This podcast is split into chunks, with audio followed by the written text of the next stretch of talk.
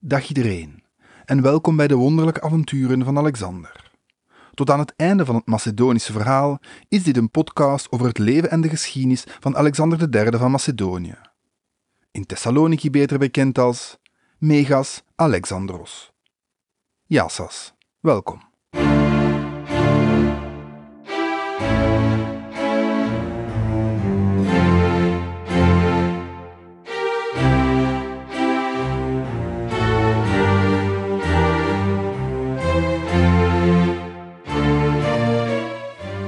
Doen het vandaag nog een keertje in het Grieks, gelet op mijn nakende trip naar de bakermat van onze geschiedenis.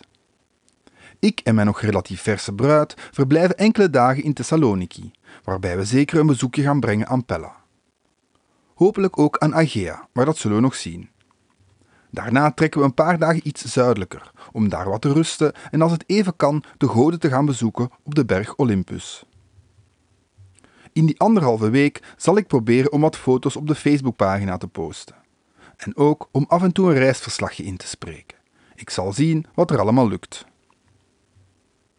Wie zich afvraagt of dat moeilijk is, de berg Olympus beklimmen, wel, dat schijnt nogal mee te vallen. De berg is op zijn top ongeveer 3000 meter hoog, dus ik betwijfel dat wij tot aan die piek gaan geraken, maar voor geoefende klimmers mag dit geen probleem opleveren. Waarom begin ik hierover? Wel, ik heb me vaak afgevraagd of de oude Grieken die berg konden beklimmen. Want als het inderdaad niet zo'n moeilijk te beklimmen berg is, waarom zijn ze dan nooit een kijkje gaan nemen? Om te zien of Zeus werkelijk bezig was om bliksemschichten af te schieten. Eigenlijk is die vraag wat gelijk aan de vraag waarom wij met een vliegtuig of ruimteschip geen kijkje zijn gaan nemen naar God in de hemel. Ik neem aan dat er ook heel wat christelijke luisteraars zijn, en ik vermoed dat hun antwoord een beetje in dezelfde lijn zal liggen als het mijne. De hemel, maar ook de berg Olympus zijn metafysische of spirituele plaatsen en betreffen niet echt de hemel of de berg die wij kunnen zien. De meeste oude Grieken geloofden ook niet echt dat Zeus enkele kilometers verderop op een fysieke berg zat. Net als dat de christenen niet geloven dat God letterlijk op een wolk in de hemel zit. Dat is althans wat ik ervan maak. Goed, voor we eraan beginnen nog even dit. Bedankt aan Jeroen en Els voor jullie mailtjes en Paul voor zijn berichtje op de website. Dat apprecieer ik enorm. Efcharisto. En ik wil ook nog even zeggen dat er nog geen goed antwoord is gekomen op de prijsvraag, verstopt in de vorige aflevering. Dus aarzel niet om toch nog een antwoord te geven. Ook als u dit maanden na het inspreken beluistert en denkt het antwoord te kennen, laat het mij dan weten. De kans is groot dat de prijs nog niet weg is. Genoeg gepalaverd. Tijd voor actie. In het laatste deel van de verovering van het Perzische hartland. De 23e aflevering alweer, met als titel Alexander, de onverwoestbare verwoester.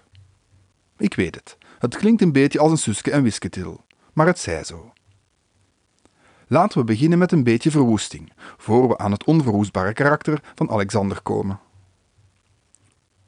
Onze koning zit met zijn manschappen nog steeds in Persepolis, nadat hij met veel moeite en doden de Perzische poorten heeft bedwongen. Parmenion was ondertussen ook al gearriveerd, en de soldaten mochten in de vorige aflevering van onze grote koning deze hoofdstad wel plunderen. Nu ja, beheerst plunderen. Het was eerder een soort betaling van soldij voor de soldaten. Het is niet zo dat de stad of infrastructuur zelf werd verwoest, en hoewel er zeker wat moorden plaats zullen hebben gevonden, werd de bevolking zelf niet gedecimeerd. Het was dus een beheerste, ingecalculeerde en beperkte plundering. Als zoiets bestaat natuurlijk. Na vier maanden, ergens rond april-mei in het jaar 330, is het goed geweest en Alexander trekt verder. Klaar om Darius in Ecbatana de genadeslag toe te brengen. Enkele dagen voor het vertrek houdt Alexander nog een klein banket, waarbij hij en zijn vrienden redelijk beschonken raken. Op een gegeven moment is er een Griekse courtisanne, Thais genaamd, die de mannen begint op te hitsen. Ze noemt hen eigenlijk lafaards, omdat ze al de paleizen van Xerxes en de andere grote koningen intact hebben gelaten. Als Alexander hier toch is als verreker van Griekenland en de dubbele verwoesting van Athene, is het dan geen tijd om hetzelfde lot aan Persepolis toe te bedelen? Dat kunnen de mannen niet over zich heen laten gaan. en de hele bende vormt een komos, een soort feestelijke dronken processie. En wat is een feest zonder wat licht en vuur? Voor iedereen het goed en wel doorheeft, staan het paleis van Xerxes en andere gebouwen in lichterlaaien. In paniek komen er soldaten aangelopen om het vuur te blussen. Tot ze merken dat de koning en zijn gevolg lachend om de brandende gebouwen heen staan. Waarop ze zelf hout zoeken om het vuur te vergroten. Het is Diodorus van Sicilië die dit verhaal beschrijft, en het verschilt van Arianus, die de brandstichting als een doelbewuste daad voorstelt van onze Basilefs. Arianus vertelt hoe Parmenion Alexander nog wil tegenhouden, omdat de koning eigenlijk zijn eigen bezit zou verwoesten. Bovendien zou een dergelijke daad hem niet in dank worden afgenomen door de inwoners van de rest van de veroverde gebieden. Het is een van de weinige keren dat Arianus een daad van Alexander zwaar afkeurt. Maar wat is het nu? Een uit de hand gelopen grap of een doelbewuste daad van vernietiging? Beide lijken mogelijk, zoals Jona Lendering zeer mooi uitlegt in zijn boek en op zijn blog. Eerst en vooral, een groep dronkaards kan wel degelijk enorm veel schade aanrichten door hier en daar wat brand te stichten. Aan de andere kant kan er een verklaring zijn waarom Arianus het niet heeft over de courtisanne Thais, die volgens Diodorus de persoon is die alles in gang heeft geschoten. Arianus gaat namelijk vooral verder op het verhaal van Ptolemeus en laat die nu later toevallig met Thais trouwen, die zelfs als koningin van Egypte naast Ptolemeus I Soter regeert. Ptolemeus had dus alle redenen om de verantwoordelijkheid van Thais te verdoezelen. Hoewel ik het persoonlijk nogal typisch vind dat de schuld van de verwoesting van Persepolis in de schoenen wordt geschoven van een van de weinige vrouwen in het gezelschap. Ik bedoel, stelt een vrouw tijdens een plundering zou roepen: laten we vandaag niemand vermoorden en verkrachten, wel, dan betwijfel ik of er veel gehoor aan die oproep zou worden gegeven. Maar dit terzijde. Archeologisch onderzoek heeft uitgewezen dat er wel degelijk brandstichting heeft plaatsgevonden, maar dat die waarschijnlijk redelijk selectief was. Voornamelijk de belangrijkste symbolische plaatsen van de Achaemeniden en de paleizen van Xerxes zijn verwoest. Het is dus niet zo dat heel de stad is platgebrand. Het lijkt er zelfs op dat de Macedoniërs van stenen platen een mini-tribune hebben gemaakt om de brand goed te kunnen bezichtigen. Wat allemaal niet wegneemt dat Alexander en zijn manschappen niet ook stom dronken kunnen zijn geweest en de brand mogelijk daardoor groter is geworden dan de bedoeling was. Alexander heeft in ieder geval wat hij wou. Iedereen die nog dacht dat de macht van de Achaemeniden kon hersteld worden, is eraan voor de moeite, wanneer hij of zij kijkt naar de smeulende resten in Persepolis. De afkeur van heel wat Perzen neemt Alexander er dan maar bij. Terwijl Alexander en zijn gevolg verder naar het oosten trekken, kringelen in de achtergrond nog de rookwolken van wat eens de grandeur van Cyrus, Darius en hun opvolgers moest voorstellen. En dan is het tijd voor Alexander de Onverwoestbare, de koning die geliefd en aanbeden wordt door zijn onderdanen en soldaten. Een man die voor niets terugdeinst en als eerste de strijd intrekt. En dat zal nodig zijn, nu we zijn aangekomen in het ruige oosten, met zijn woestijnen, bergketens en zoutvlakte. Eerst trekken we nog een stukje naar het noordwesten, ten oosten van het Zagrosgebergte. Het kan misschien geen kwaad om even de kaart met de satrapieën of het overzicht van de veldtocht van Alexander erbij te nemen. We zitten nu in Persis en trekken dus naar Medië, om daarna oostwaarts op te rukken. Eerst naar Hyrcanië, dat grenst aan de zuidkant van de Kaspische Zee, en aan de noordkant van Parthië, dat enkele eeuwen later de dominante macht in Perzië zal zijn. Vervolgens zullen we in Arië aankomen, om later naar Bactrië door te stoten. Om u een idee te geven, Arië ligt zo'n beetje op de grens van wat nu Iran en Afghanistan is. Medië en Hyrcanië liggen in Iran, Bactrië eerder in Afghanistan. Maar voorlopig zitten we dus nog altijd in het Perzische hartland. Terwijl Alexander van Persepolis naar Ecbatana marcheert, blijft onze held op zijn hoede. Als Darius er nu in slaagt om Ecbatana vast te houden en tegelijkertijd naar Susa en Babylon te trekken om daar de beperkte garnizoenen te overmeesteren, is de Macedonische levenslijn doorgeknipt. Dat zou al problematisch zijn geweest in Anatolië, maar waar we ons nu bevinden, zou dat een catastrofe betekenen. Alexander is dus gehaast en na enkele dagen komt hij aan in wat nu Isfahan is. En daar komt hij te weten dat het toch niet zo goed gaat met onze koning der koningen. Niet onbegrijpelijk is er wat verzet gekomen tegen Darius zijn heerschappij. Dat krijg je als je veldslag na veldslag verliest en je nog maar één van je vijf hoofdsteden in handen hebt. Onrustig trekt Alexander verder. Uiteindelijk komen ze meer en meer overlopers en voormalige bondgenoten van Darius tegen, die hem vertellen dat hun voormalige aanvoerder uit Ecbatana zou zijn weggevlucht. Het zijn voor Alexander om zijn leger opnieuw in tweeën te splitsen. Parmenio moet Ecbatane innemen, terwijl Alexander in eiltempo met een beperkte groep onmiddellijk naar het noordoosten trekt. Opnieuw bestaat de vrees dat Darius III vanuit het oosten nog een formidabel ruiterleger op poten zou kunnen zetten. Alexander komt aan in Ragai, vlakbij het huidige Teheran. Hierna vertrekt hij direct verder naar de Kaspische poorten, waar Darius op hem zou wachten. Als u zich afvraagt waarom Alexander zo populair is bij zijn manschappen en door mij als onverwoestbare wordt aangeduid, dan hebt u hier een deel van uw antwoord. Dagenlang stoomt hij door, met een minimum aan eten en drinken. Hij slaapt amper en vele paarden begeven het onder het ijzingwekkende tempo van de Macedoniërs. De ontberingen die de soldaten ondergaan, ondergaat ook Alexander. Als gedreven door een goddelijke vonk, stoomt hij verder door de Iraanse zoutvlaktes. Het geeft zijn troepen de moed om het even goed te doen als hun basilefs. Ja, het moet zwaar geweest zijn voor de soldaten. Maar onze koning gedraagt zich toch heel anders dan opperbevelhebbers zoals Douglas Haig of maarschalk Ferdinand Foch, die vanuit hun luxueuze huisvestingen vol whisky, sigaren en bereide fazant duizenden arme soldaten de dood injoegen in de Franse en Belgische loopgraven tijdens Wereldoorlog I. Niets van dat alles.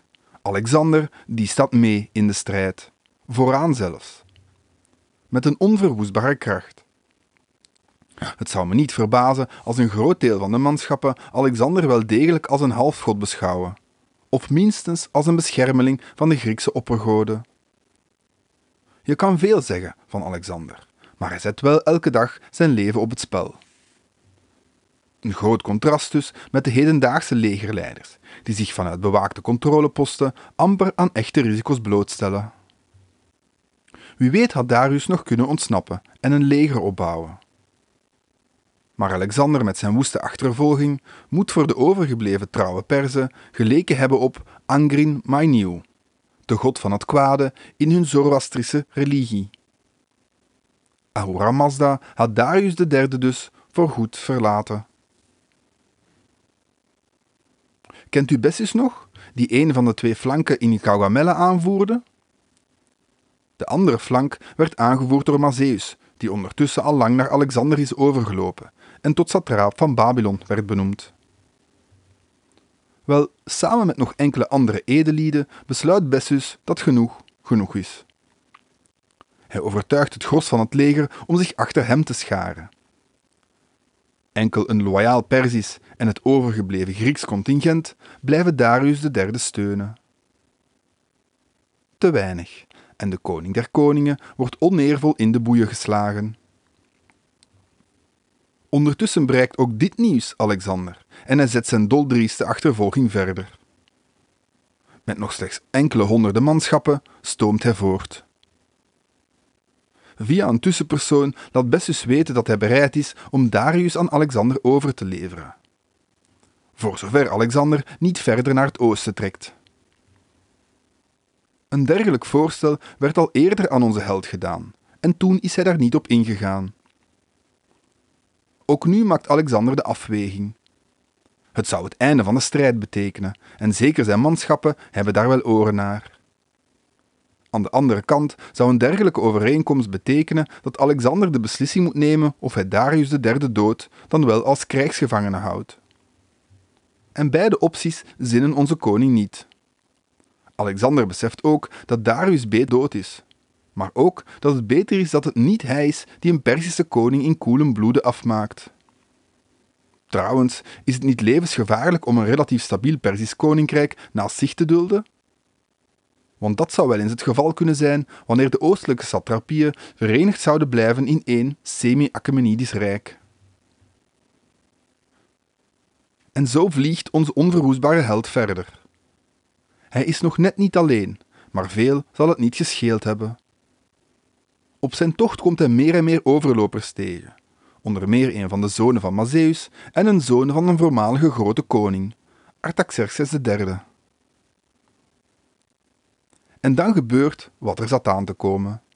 Bessus en zijn medeverraders steken Darius III neer en laten hem voor dood achter in de woestijn, terwijl ze zelf als laffe nietsnutten verder naar het oosten vluchten. Een soldaat van Alexander is nog net op tijd om de stervende koning der koningen in zijn armen te nemen, terwijl deze om een slok water vraagt. Na even gedronken te hebben, beklaagt Darius zich erover dat hij deze gunst niet kan teruggeven aan de soldaat. Want dat wordt nu eenmaal verwacht van een Perzische koning. Die Darius toch, stijlvol tot het eind. Hij prijst ook Alexander en geeft hem zijn zegen voor het verdere koningschap en de zorg voor zijn familie. Ziezo, Darius III is dood. Wat nu? Allereerst zorgt Alexander ervoor dat Ecbatana een nieuwe satraap krijgt. En misschien toch een kort woordje over Ecbatana. Zoals jullie weten was dit de oude hoofdstad van Medië en een van de vijf hoofdsteden van het Achaemenidische Rijk. Het was de zomerresidentie van de Achaemeniden, omdat het een stuk hoger gelegen was en daardoor koeler in de zomer. Geen temperaturen boven de 40 graden dus, zoals in Babylon en Susa wel eens kon gebeuren. Er zijn niet zoveel archeologische opgravingen gedaan, dus we weten niet zoveel over deze oude stad. De reden hiervoor is dat Ecbatana waarschijnlijk altijd bewoond is gebleven en in feite onder de huidige stad Hamadan in Iran ligt, met zo'n half miljoen inwoners. Dit zorgt ervoor dat uitgebreid archeologisch onderzoek niet vanzelfsprekend is. De beperkte opgravingen die er wel zijn gebeurd, laten ons wel met relatieve zekerheid weten dat Hamadan vroeger inderdaad Ecbatana was. Ook hier zal Alexander na enige tijd de plaatselijke Perzische satraap, Astropates genaamd, in zijn positie bevestigen. Met naast hem een Macedoniër, die het Macedonisch garnizoen leidt en ook de Perziër in het oog houdt.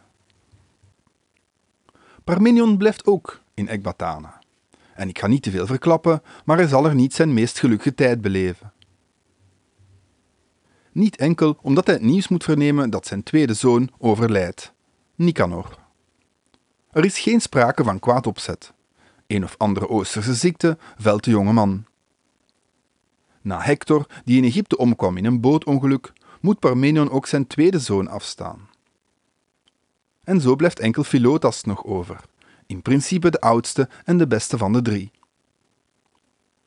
Maar Philotas blijkt een irritante en arrogante bedweter, die ergens voelt dat hij niet dezelfde invloed zal hebben als zijn vader had. Alexander is namelijk bezig om de macht weg te trekken van de oude adel, waaronder meer Parmenion en Antipater toebehoren. Meer in het algemeen wil hij zijn eigen vrienden en favorieten op de hoogste posten zetten. En dat is uiteraard een bedreiging voor al die oude knarren, maar nog meer voor hun zonen. Philotas was ongetwijfeld een zeer goede soldaat en commandant, maar de reden dat hij en zijn broers zo'n hoge posities kregen, was natuurlijk omdat hun vader een immense status had binnen het leger en Macedonië. Helaas lijkt het erop dat Philotas de typische arrogantie vertoonde van een jonge man die altijd uitzicht had op een leidende positie in de samenleving. En die niet of te laat inzag dat zijn positie een stuk precairder was geworden. Rijke zoontjes van toen tot nu. Op dat vlak is er weinig veranderd, als u het mij vraagt. Maar voorlopig lijkt er nog geen vuiltje aan de lucht voor Parmenion en zijn ene overgebleven zoon. Terwijl de vader in Ecbatane mede-organisatie van de stad regelt, trekt zijn zoon mee verder naar het oosten.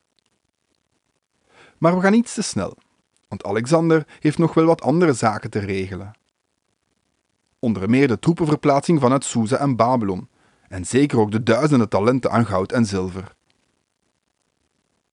En hier duikt onze goede vriend Harpalus weer op, die er op een bepaald moment was vandoor gegaan met een deel van de schatkist, wanneer hij vreesde dat Alexander het pleit ging verliezen. Onze licht misvormde, maar zonder enige twijfel hyperintelligente Harpalus moet ervoor zorgen dat de sloten goud en andere schatten correct worden geïnventariseerd en bijgehouden. Bent u benieuwd hoe lang Harpalus het dit keer volhoudt, vooraleer hij het niet kan laten om weg te vluchten? Want zelfs met een honderdste of zelfs een duizendste van al de buit kan één man voor de rest van zijn leven verder genieten als een koning, of laten we zeggen als een prins. Ik volg samen met u mee hoe lang onze vriend het deze keer kan volhouden.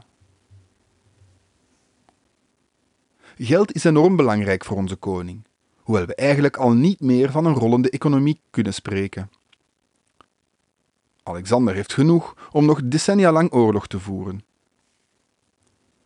Maar al die cijfers en goud blijven iets abstracts. Een meer concrete bestuursmaatregel is de beslissing van Alexander om zijn bondgenoten van de Corinthische Liga van hun plicht te ontheffen. De Corinthische Liga was het verbond waarmee Macedonië haar heerschappij over de Griekse stadstaten kon claimen en formaliseren. Nu Darius III dood is en Persepolis een halve ruïne is geworden, kan Alexander een groot deel van de Griekse troepen naar huis sturen. Wat ook helpt, is dat het nu wel duidelijk is dat de Griekse stadstaten geen bedreiging meer vormden in het thuisland. Wat betekent dat het nut van de Griekse troepen als gijzelaar is weggevallen. En tenslotte heeft Alexander op dit moment meer dan genoeg geld om al deze troepen hun soldij te betalen. En dat doet hij. Pacta sunt servanda. Iedereen die naar huis wilt, mag naar huis. En een groot deel doet dat ook. Wie wil blijven, krijgt er een bonus bovenop. Het grootste gemis zijn zonder enige twijfel de Thessalische ruiters, waarvan het merendeel naar huis trekt. Zij zijn onmisbaar geweest voor Philip II en Alexander III in hun verovering van Griekenland en Perzië. Voor Alexander waren ze de meer dan noodzakelijke defensieve kracht die er meer dan eens voor heeft gezorgd dat de Macedoniërs niet omsingeld werden door de cavaleristen van Darius III. Alexander zal ze missen. Maar een deel van hen verkoopt ook hun paard terug aan het Macedonische leger, zodat toch een groot deel van hun expertise aanwezig blijft. Hoeveel troepen er exact blijven en weggaan is niet geheel duidelijk. Maar zoals ik al eerder zei, had Darius III een groot contingent Griekse huurlingen die hem trouw waren gebleven. Alexander dwingt hen na hun overgave om zich aan zijn genade te onderwerpen en genadig is hij, waardoor hij er duizenden getrainde Griekse hoplieten bij krijgt. En laten we niet vergeten dat Parmenion steeds het bevel heeft gehad over onze Thessalische vrienden. Door hun vertrek is er weer een machtsinstrument minder voor onze oude, ervaren rot. U hoort het al komen, nietwaar? Twee zonen is Parmenion kwijt, en zijn derde overgebleven zoon is immens impopulair bij de rest van het gezelschap en de legereenheid, die zonder enige twijfel het meest loyaal was aan onze oude Macedonische edelman, wordt ontbonden. Geen idee wat het orakel van Delphi hierover zou zeggen, maar wat mij betreft voorspelt het niet veel goeds. Ziezo, dit waren de wonderlijke avonturen van Alexander, en misschien toch ook een klein beetje van Darius III. Darius de Grote zal in tegenstelling tot zijn illustre voorganger nooit genoemd worden. Daarvoor zijn zijn smadelijke nederlagen er te veel aan. Maar hij heeft op een moeilijk moment zijn best gedaan om het Achaemenidische Rijk te redden. Helaas had hij een tegenstander die misschien beter de bijnaam Alexander de Onverwoestbare had gekregen. Toch in zijn strijd met de op laffe wijze vermoorde Darius III. De grote koning is dood. Leven de uh, andere grote koning? Alexander heeft namelijk een nieuwe tegenstander. Bessus, die zich tot Artaxerxes V kroont. Waarom hij een naam kiest waarvan het geluk duidelijk is uitgeput, is mijn raadsel. Zijn strijd met Alexander is iets voor de volgende aflevering. En voor wie het nog niet duidelijk was, Ook Parmenion zal een prominente plaats krijgen wanneer we Hyrcanië en Arië binnenvallen. Redenen genoeg om hier als afsluiter nog eens Zedok the Priest boven te halen. Niet in het minst als eerbetoon aan Darius III. Ik zou zeggen, Calimera, Calispera, que Kalinichta, adio, tot ziens.